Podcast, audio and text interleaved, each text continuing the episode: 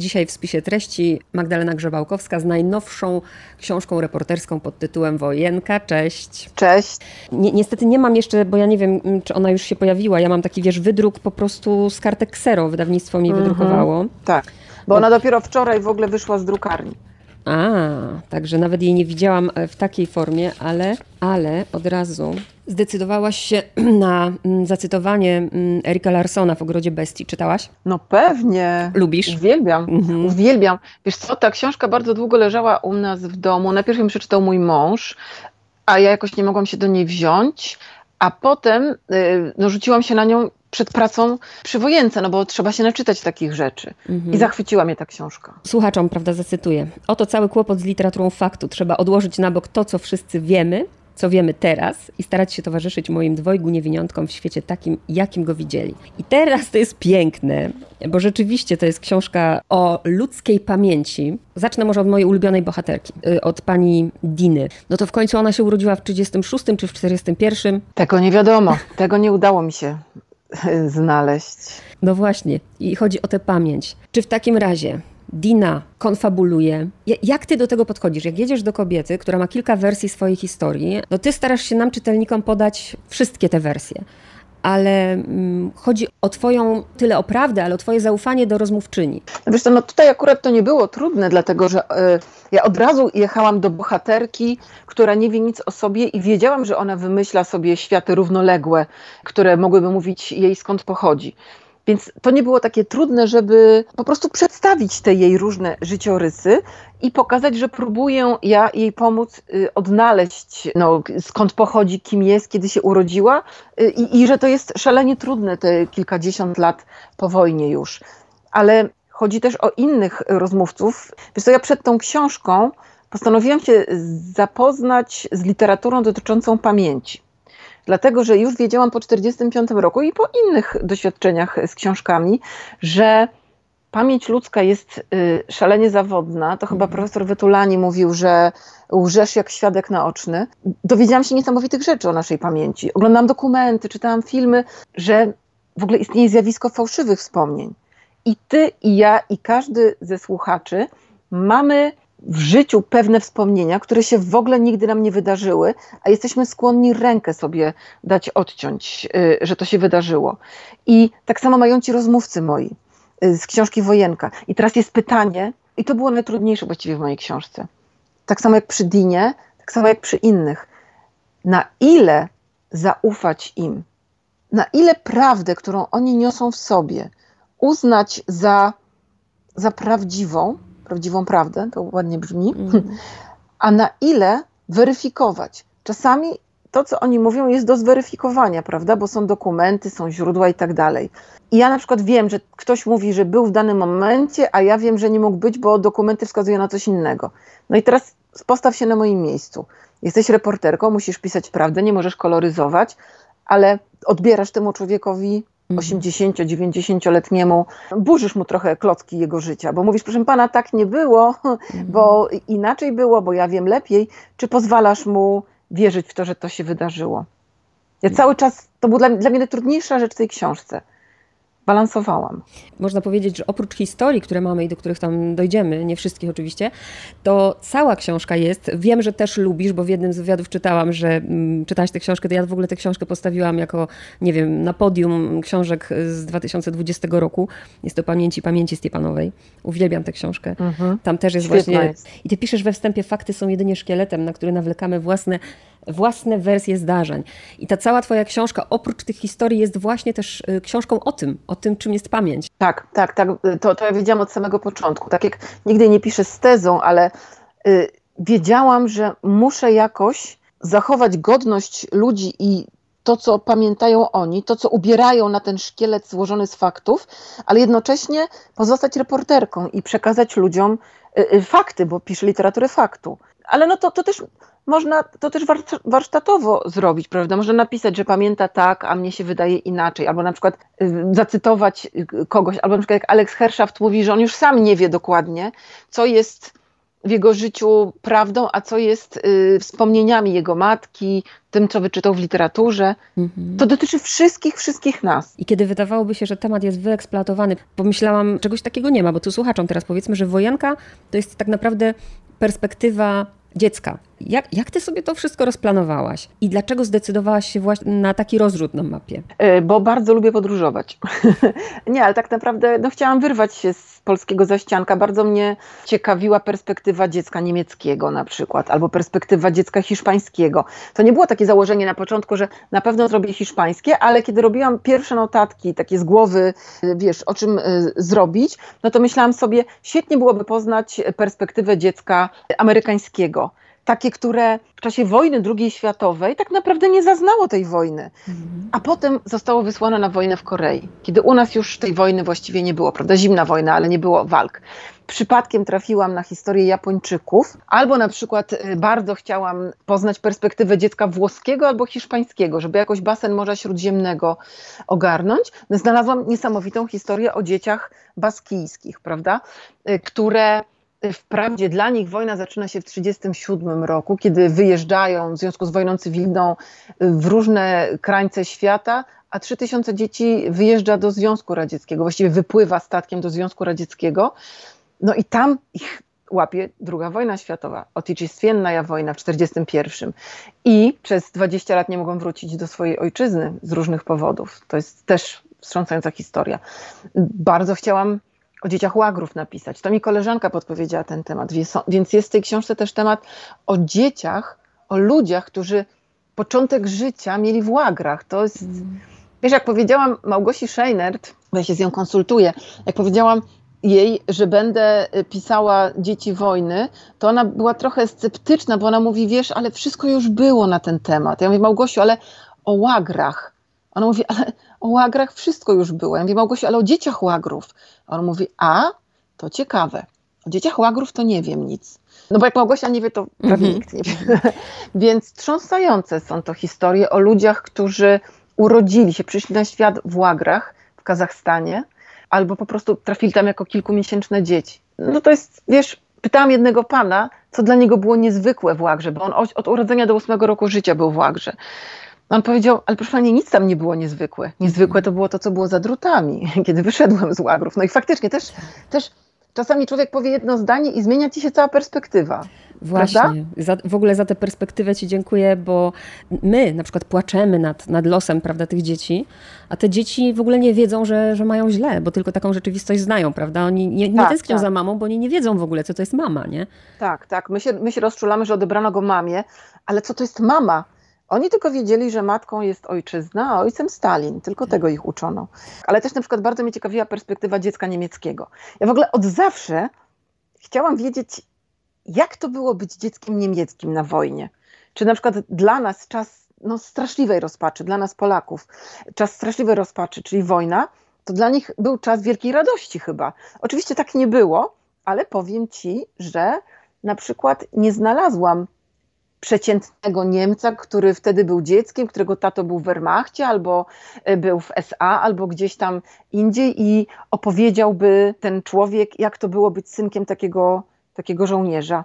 Nie chcą ludzie kilkadziesiąt lat po wojnie rozmawiać. Może by rozmawiali z niemieckim dziennikarzem. Polskie dziennikarki nie chcieli wpuścić do swoich dusz. Hmm.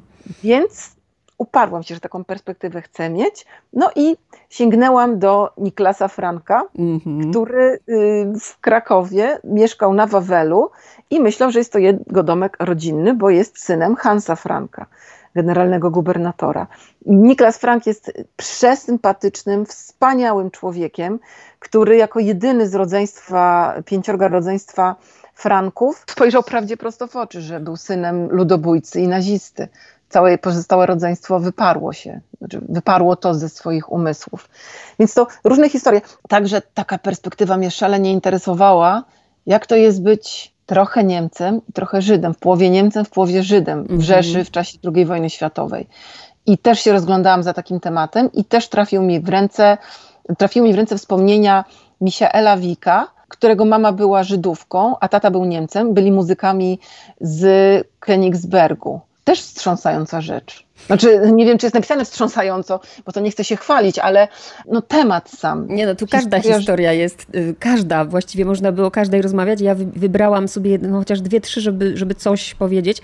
Jak mówisz, wpadło mi w ręce, to od razu mnie to zaciekawia. Co to znaczy wpadło mi w ręce? Bo ja od razu też powiążę to pytanie z tym, jak wpadasz na taki pomysł, właśnie, że chcesz mieć perspektywę dziecka niemieckiego.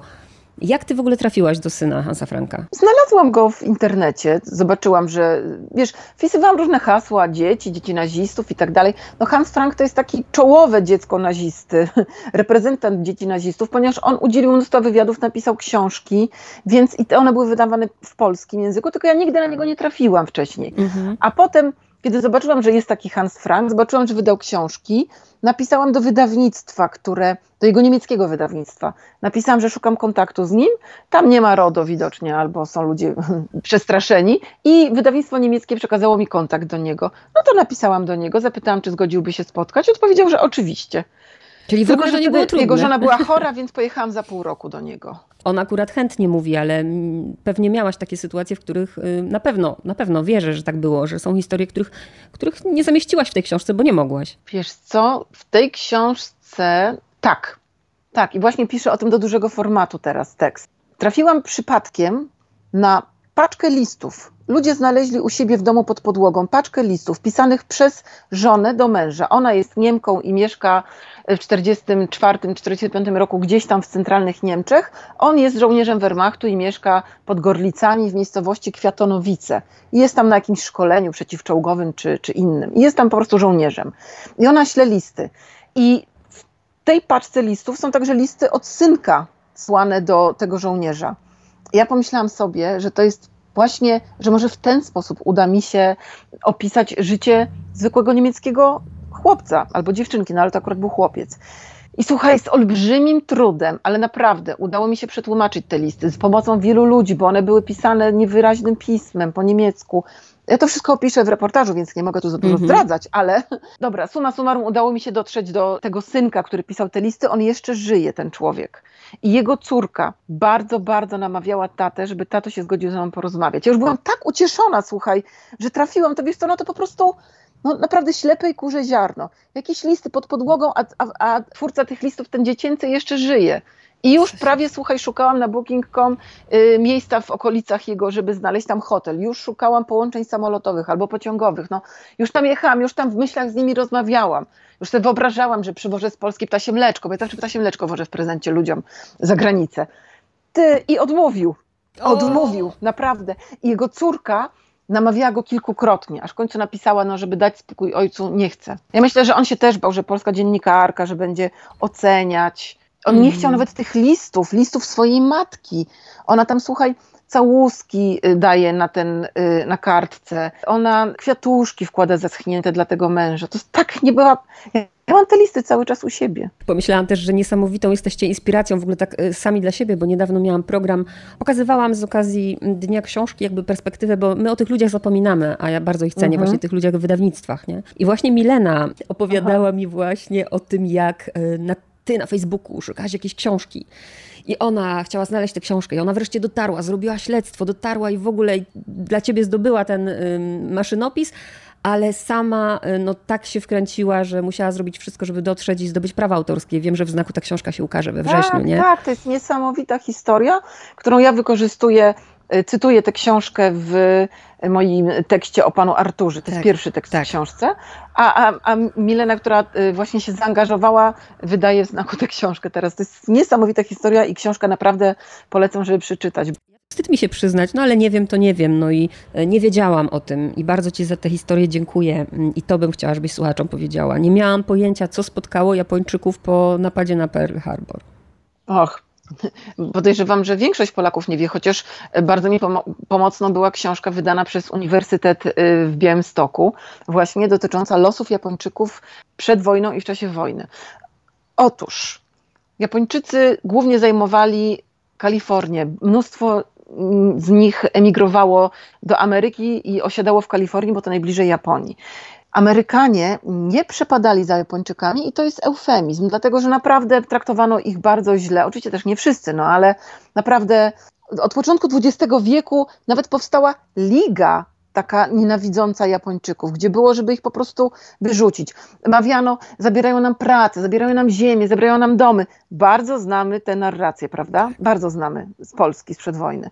Tylko nie wobec Japończyków. Więc y, no, to przerażające. A potem jest y, wybuch, y, czy znaczy atak na Pearl Harbor. Japończycy są nagle grupowo, wszyscy, wszyscy, którzy są w Ameryce, uważani za piątą kolumnę. Za tym stoją pieniądze, za tym stoi chęć odebrania Japończykom ich majątków, bo oni bardzo pracowici dochodzili czasami do majątków. Za tym jest pogarda wobec ludzi. W związku z tym wszystkich Japończyków, powstaje specjalne prawo i wszystkich Japończyków w ciągu paru tygodni zamykają Amerykanie, no niemal wszystkich, no nie mogę powiedzieć, że wszystkich całej Ameryki, ale niemal wszystkich, zamykają Amerykanie w kilkunastu obozach koncentracyjnych, które są budowane na bieżąco, czyli pierwsze grupy, które tam jadą, to zastają deski, młotki, gwoździe i muszą budować te baraki. Wszystko jest bardzo prymitywne. Ktoś, kto wymyślił te obozy, nie wymyślił na przykład, że ci ludzie muszą mieć meble.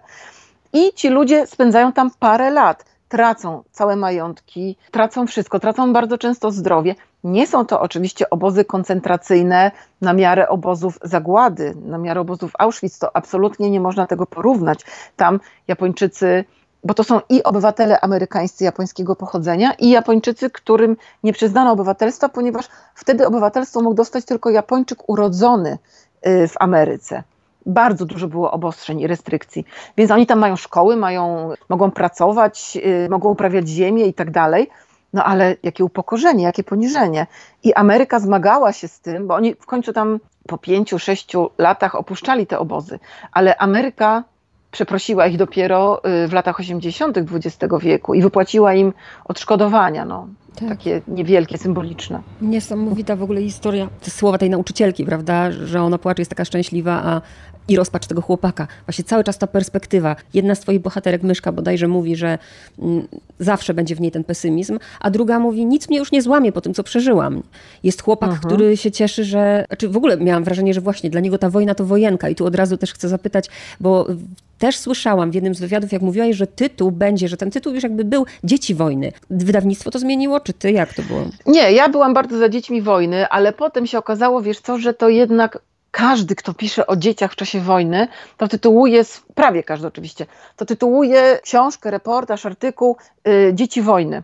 Mnie to się bardzo podobało, bo, bo bardzo lubię ten mhm. zbitkę słów Dzieci wojny, ale no nie, nie, nie jestem samowydawcą. Tak jak mówiłeś przed chwilą o ludziach z wydawnictw, ja bardzo polegam na wydawcach. Na razie się jeszcze nigdy nie zawiodłam, bo mam akurat świetnych wydawców i bardzo polegam na moim redaktorze. Uważam, że połowa sukcesu moich wszystkich książek to jest mój redaktor Daniel Lis albo poprzednie redaktorki, bo poprzednio też miałam inne redaktorki, albo przy 45 Paweł Goźniński i Mariusz Burchardt.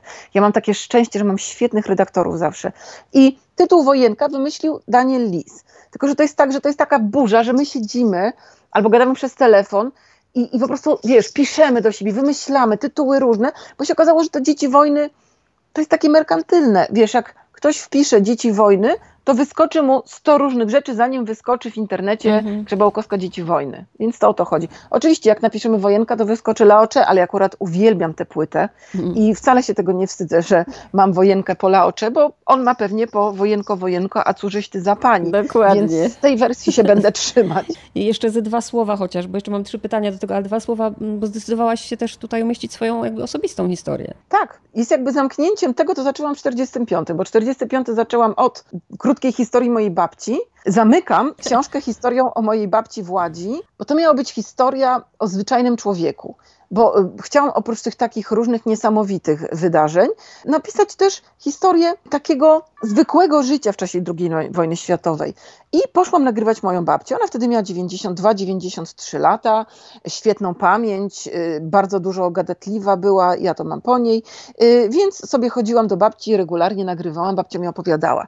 I w trakcie tych rozmów doszłam do takiego wniosku, że nie ma zwykłego losu dziecka w czasie wojny. Mhm. Nawet ten taki najzwyklejszy, nawet jak po prostu nic nie jest normalne w czasie wojny. Nawet jak jesteś dzieckiem wiejskim i po prostu, no bo chodzi o to, że dzieci wiejskie no może nie doznawały, prawda, tych takich zniszczeń, bombardowań, no jeszcze jak miały szczęście nie być z Zamojszczyzny, gdzie jednak było ciężko, albo gdzieś tam, no wiesz, po prostu miały zwykłe wiejskie życie. Wojenne, ciężkie, głodne, ale wyżywiły się. To i tak to nie jest normalne życie, prawda? Mm, oczywiście. I moja babcia też miała nienormalne życie, znaczy nie, niezwyczajne życie, chociaż mi się wydawało kiedyś, że miała zwyczajne. No i moja babcia pojechała na roboty do Niemiec. I wiesz, ja tu napisałam dwie wersje tego tekstu. Pierwszy tekst to był bardziej o ludziach na robotach, mhm. na pracach, y, pracach przymusowych, ale potem po rozmowie z moimi redaktorami doszliśmy do wniosku, że ten tekst powinien być jednak bardziej o dojrzewaniu dziewczyny. Ona jest jeszcze dzieckiem, ale już jest kobietą, bo jest nastolatką. Ja przyjęłam w ogóle cezurę, że dzieciństwo kończy się w 18 roku życia, bo takie są jakieś ogólnoświatowe no, zasady, że, że wtedy mhm. dzieciństwo się kończy, tam ONZ i tak dalej uważa. Zobacz, jak to jest, jak masz 16 lat i zamiast być u boku mamy, mieć przyjaciółki, zakochiwać się, wiesz, stroić się, chodzić do szkoły, to ty po prostu stoisz przy tokarce dzień i noc i produkujesz śrubki albo jakieś rzeczy do traktorów, że musisz mieć siateczkę na włosach, bo mm. inaczej wciągnie ci włosy i zerwie ci skalp z głowy, co się zdarza w tej fabryce traktorów. Ale moja babcia, jak tylko odchodzą, powiedzmy tam Niemcy od BHP, ichniejsi, zdejmuje tę siateczkę, bo wokół są chłopcy tak. i ona chce im się podobać. To jest tak. niesamowite. Ja historię mojej babci połączyłam z historią pani Emilki, bo pani Emilka w ogóle e, jest córką pułków, ale pomyślałam sobie, że tutaj niech będą ci moi chłopcy, synowie pułków, ci szaleni chłopcy, którzy cieszą się, że jest wojna i mówią, że jest wszystko cacy, bo to są dzieciaki po prostu. W co się bawią chłopcy? W wojnę. Więc oni po prostu na żywo się bawili w wojnę, no, tylko że naprawdę. A pani Emilka została wcielona do tekstu o mojej babci. Znaczy to jest taki dwugłos, bo pani Emilka też tam mówi kilka rzeczy właśnie o dojrzewaniu które mm. są też przejmujące. Tak, tak. Nie wiem, czy umiem to oddać słowami, ale myślę, że akurat ty zrozumiesz, o co mi chodzi. Mam taką umiejętność, wiesz, jak, jak się idzie do kina i się zaczyna oglądać film, to po prostu nie jest już w sali kinowej, tylko jest się gdzieś tam. I pamiętam, jak czytałam historię tej Elżbiety Jankowskiej, moment, w którym wyobrażałam sobie, ja po prostu, ja po prostu jechałam z nią. Ja jechałam z nią ten miesiąc i mm, pamiętam ten fragment, kiedy piszesz o tej ziemiance, o powierzchni tam, nie wiem, 15 metrów kwadratowych i, i, tam, nie wiem, 13 osób w tej ziemiance jest. W tym momencie, kiedy przyjdzie mi narzekać, to ja się bardzo szybko sprowadzam na ziemię, właśnie dzięki chociażby tej książce. Tak, to ja też tak mam. Wiesz, że zawsze mówię, no człowiek miewa różne doły i, i, i dołki. I wtedy sobie myślę, Boże, na co ja narzekam? Niebo gwieździste nade mną, tak. dziecko zdrowe, ja zdrowa, mąż zdrowy, mamy dach nad głową, naprawdę. No oczywiście no, to, no, no, często nie pomaga na długo, ale jak sobie myślę, wiesz, ja sobie nie umiem, chociaż rozmawiam z tymi ludźmi, z tą panią Jankowską właśnie, nie? Bo to też był duży problem. Znaczy, ja też się dużo wahałam, długo wahałam, czy napisać książkę o Syberii, mhm. szeroko pojętej, bo to też jest Kazachstan, ale jako Syberia rozumiem wywózki, ponieważ to jest już bardzo ograny temat.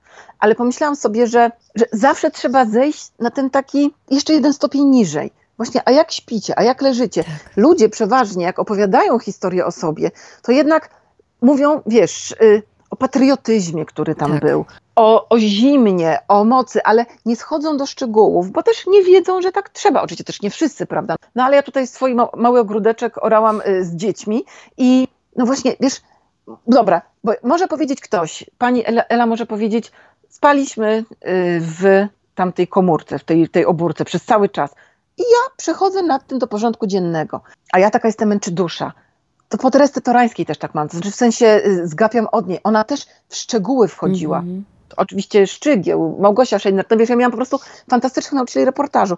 I mówię do tej pani Elżbiety, no okej, okay, ale gdzie pani spała? Ale bardziej pod ścianą, czy bardziej pod słupem? A ona mówi, nie, pod słupem to spała taka i taka i przęło nad nią przejść i ona, wiesz, ona zamyka oczy i ona tam jest i ona mówi, przechodziłam nad tym i potem nad takim panem, jak zawsze przechodziłam w nocy po ciemku, no przecież to ciemność, mm. to kopałam go i on się na mnie wściekał i wiesz, i, i już ci i już widzisz to, już jesteś w tym filmie. Dokładnie tak.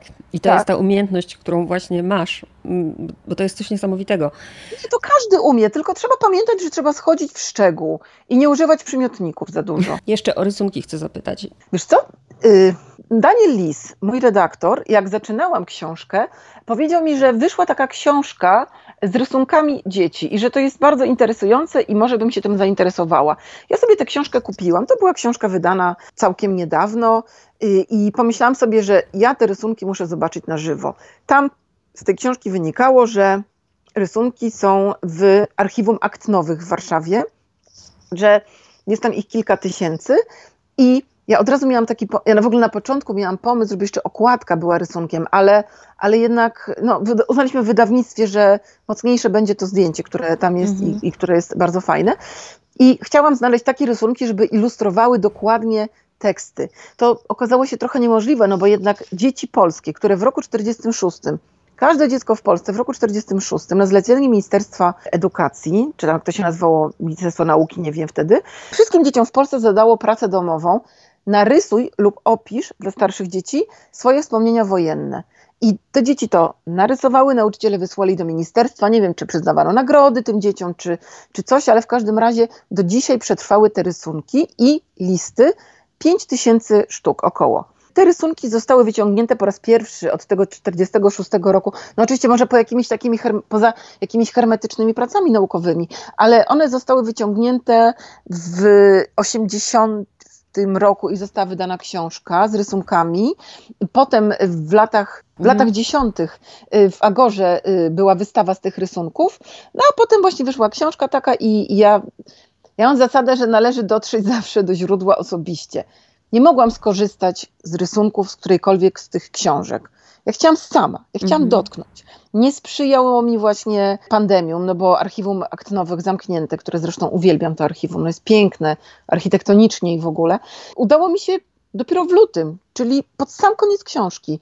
Była dziurka taka e, pandemiczna, że na, nagle na chwilę otworzono archiwa, biblioteki i tak dalej, więc ja szybciutko skoczyłam. Z powodu tej pandemii tyle ludzi chciało do tych archiwów się udać, że kiedyś to mogłaś być cały dzień w archiwum, a teraz tylko trzy godziny. I w trzy godziny nie zdążyłam zobaczyć i skopiować pięciu tysięcy rysunków, ale zrobiłam ich kilkaset i z tego wybraliśmy te rysunki jako ilustracje do książki, z tym, że niektóre, tak się udało, są dosłownymi ilustracjami.